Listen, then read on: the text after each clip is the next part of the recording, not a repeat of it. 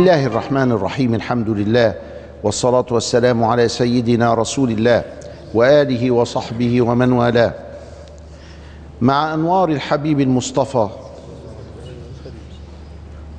والشفيع المجتبى سيدنا محمد صلى الله عليه وسلم نعيش هذه اللحظات مع سيرته الشريفة المنيفة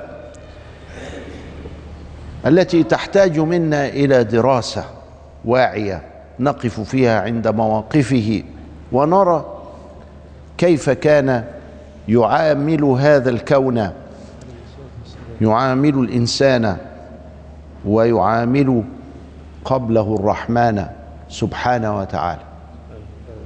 السيرة كنز لا يفنى. عسى أن تنال بركته في الدنيا. وشفاعته في الآخرة صلى الله عليه وعلى آله وسلم تسليما كثيرا. في السنة الحادية عشر من النبوة عرض رسول الله صلى الله عليه وسلم الإسلام على القبائل. والإمام الزهري يعدد هذه القبائل التي عرض عليها الإسلام وهي كثيرة. وأغلبها لم يصدق برسول الله صلى الله عليه وسلم. وكان من هذه القبائل بنو حنيفة.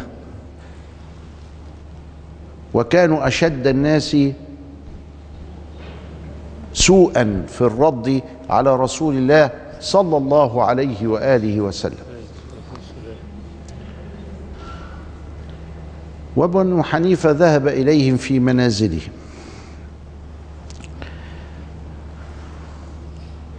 وكان أيضا من القبائل التي عرض عليها الإسلام بني عامر بن صعصعة. كان منهم ولد زكي.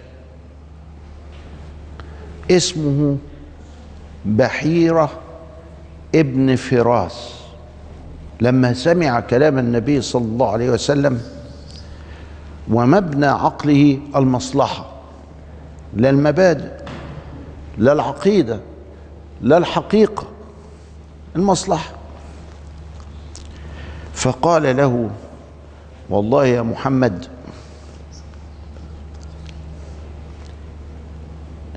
لو اتبعناك لأكلنا بك العرب.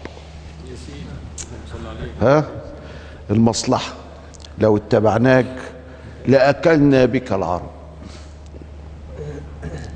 فإذا اتبعناك ونصرناك يكون الأمر من بعدك لنا.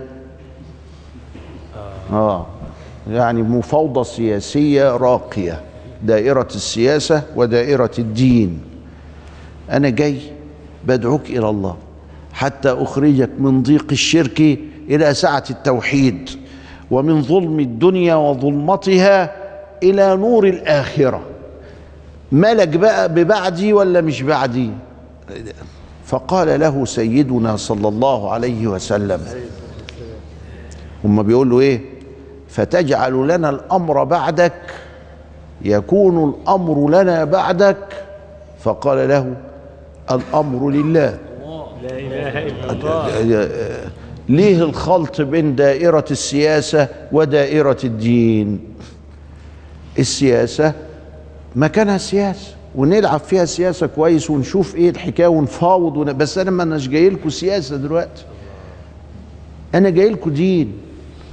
أنت على حال وأنا أريد أن أجعلك على حال آخر.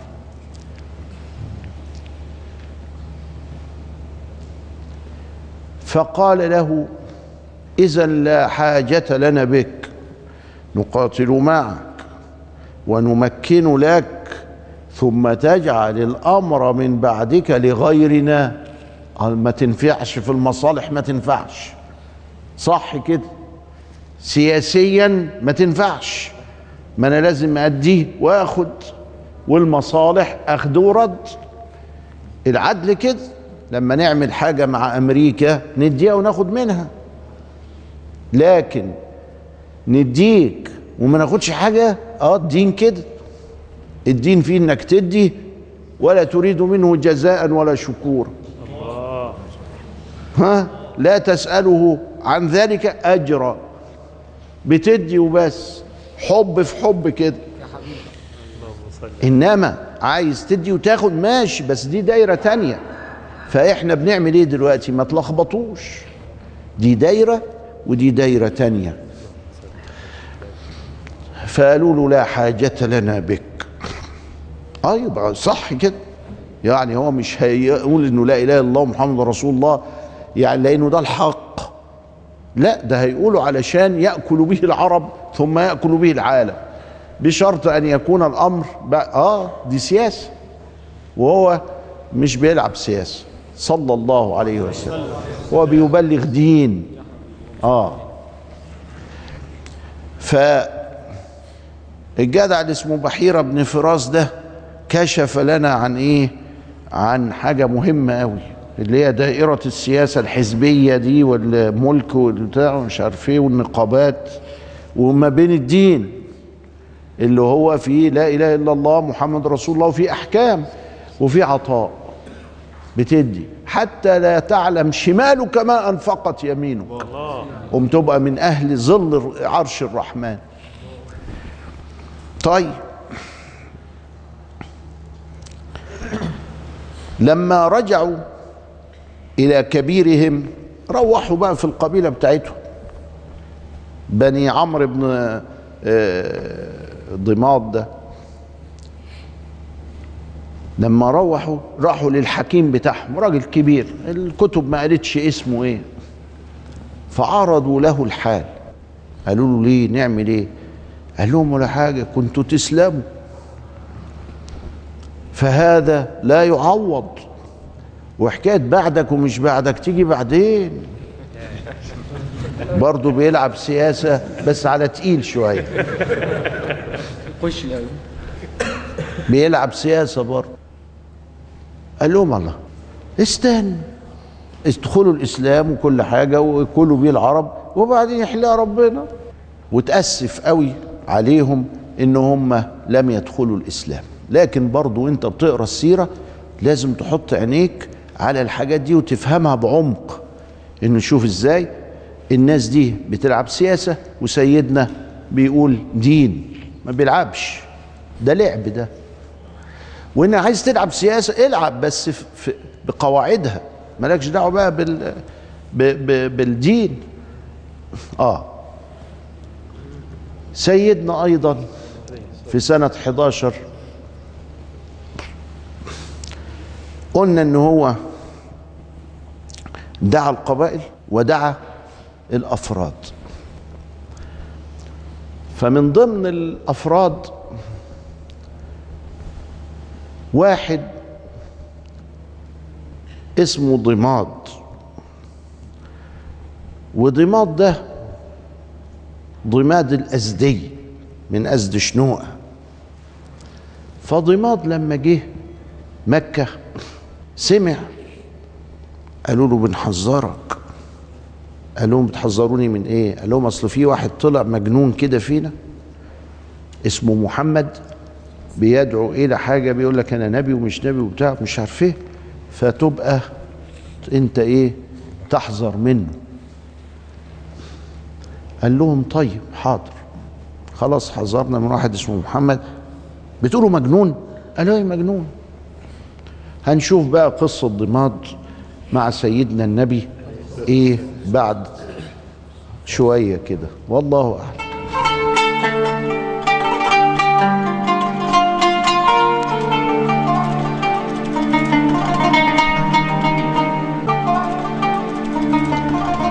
بسم الله الرحمن الرحيم. الحمد لله والصلاة والسلام على سيدنا رسول الله. ضماد الأزدي لما جاء وقالوا له ده النبي أو محمد مجنون. الرجل طبيب وبيعالج من الجنون. جاي يجلس الواحد قدامه. ويجي إيه؟ يشوفوا ويعالجوا لأنه طبيب الطبيب تملي الطبيب ال- الأصيل ما يف... يعني يبقى بيحب يقدم خدمته للناس. فالله مجنون.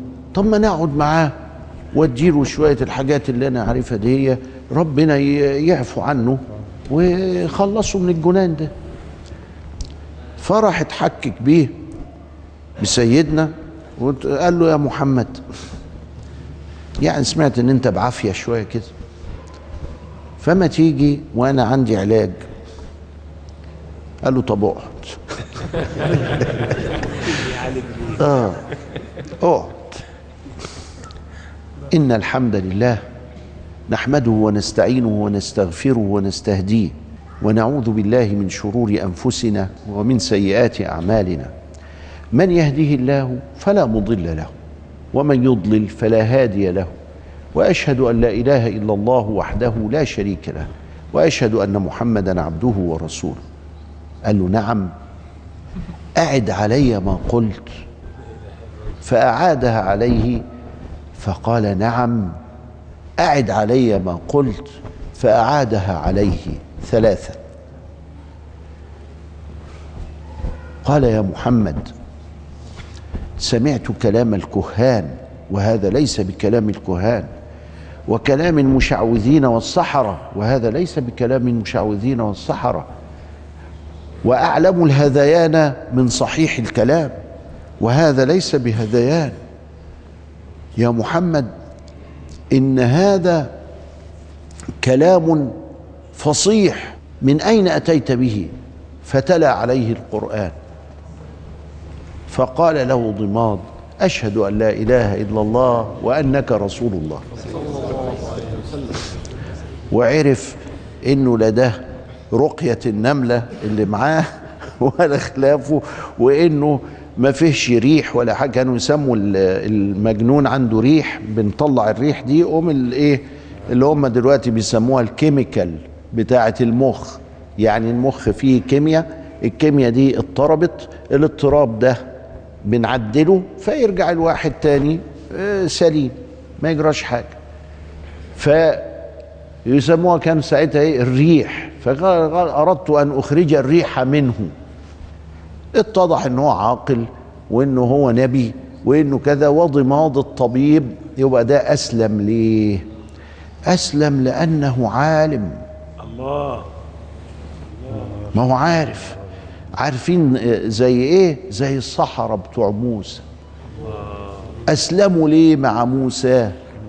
لأنهم علماء. قالوا ده مش سحر. إحنا العلماء أخ أكتر حاجة في العلم في العالم في السحر. ده مش سحر.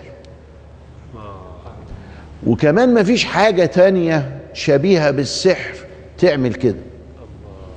فده من عند الله. راحوا أسلموا.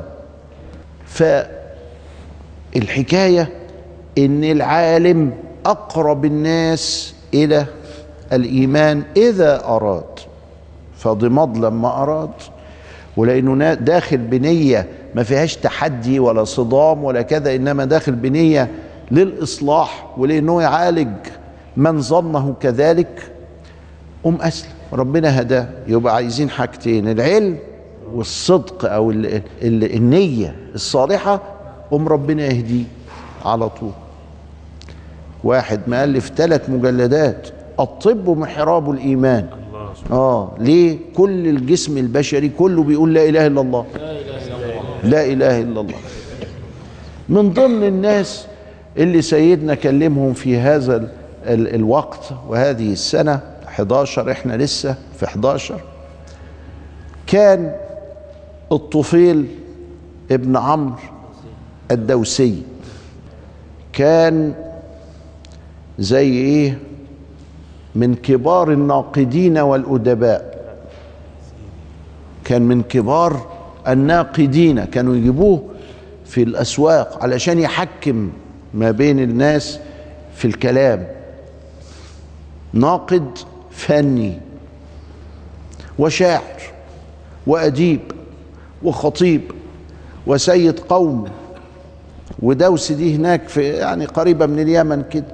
فأول ما دخل مكة على العادة راحوا له قالوا له ده إحنا عندنا واحد مجنون ساحر أنا مش عارف إيه اوعى تسمعه لحسن ده إيه كذا كذا. قال فوضعت في أذني الكرسف الكرسف اللي هو زي القطن كده. حطه في أذني كده عشان ما يسمعش. وذهبت إلى الكعبة وجلست. فأراد الله لي أن أسمع بالرغم من القطن تعجب. أنا حاطط قطن أو الكرسف ده حاطه في إيه؟ في ودني. شوية ألياف كده. إيه إزاي بسمع؟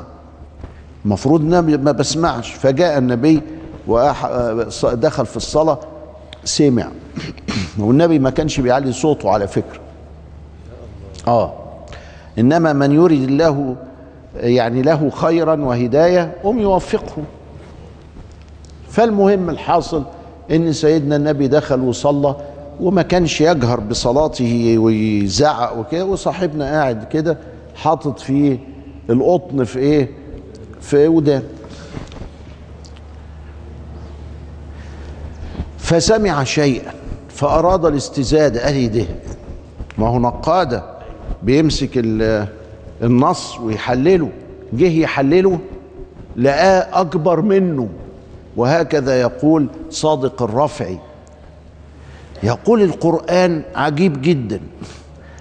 لما تيجي تتكلم ونكتب كلامك قوم أنت تبقى عايز تضيف حاجة تانية. فتملي انت بتبقى اكبر من كلامك. كلنا كده. ولذلك بتقول إيه؟ يعني وانت بتتكلم تقول قصدي يعني وتقعد تفسر نفسك وتعيد وتزيد. القرآن غير كده. القرآن عكس كلام البشر. فإنه أكبر مما يخطر في بالك. انت واخد بالك؟ هو وحده كده ولو قريناه كلنا كل واحد يفهم حاجة تاني وكله صحيح. طب إزاي؟ فصادق الرفعي مصطفى صادق الرفعي رحمه الله قال ده هو كده ده ده هو الأساس لإثبات إنه ده كلام الله ما هوش كلام البشر. إنه أكبر مما في النفس. وكل يوم يتضح لك معنى جديد وكل ما تقرأ تلاقي الرازي بيقول حاجة تانية والقرطبي بيقول حاجة تالتة وابن عطية رابعة والتاني طاهر ابن عاشور خمسة والشيخ ال- محمد عبده سبعة وهكذا. إيه ده؟ ليه كده؟ قال ده عكس كلام البشر. كلام البشر يكون أقل من هذا. روح معاه البيت. وقال له تعالى بقى أنا نهوني عنك لكن أنا عايز أسمع منك. وجلس يحلل القرآن تحليلا نقديا فأسلم. الله. الطفيل ابن عمرو الدوسي. هكذا كان رسول الله صلى الله عليه وسلم يعاني الدعوة إلى الله فاللهم صل عليه. إلى لقاء آخر نستودعكم الله والسلام عليكم ورحمة الله وبركاته.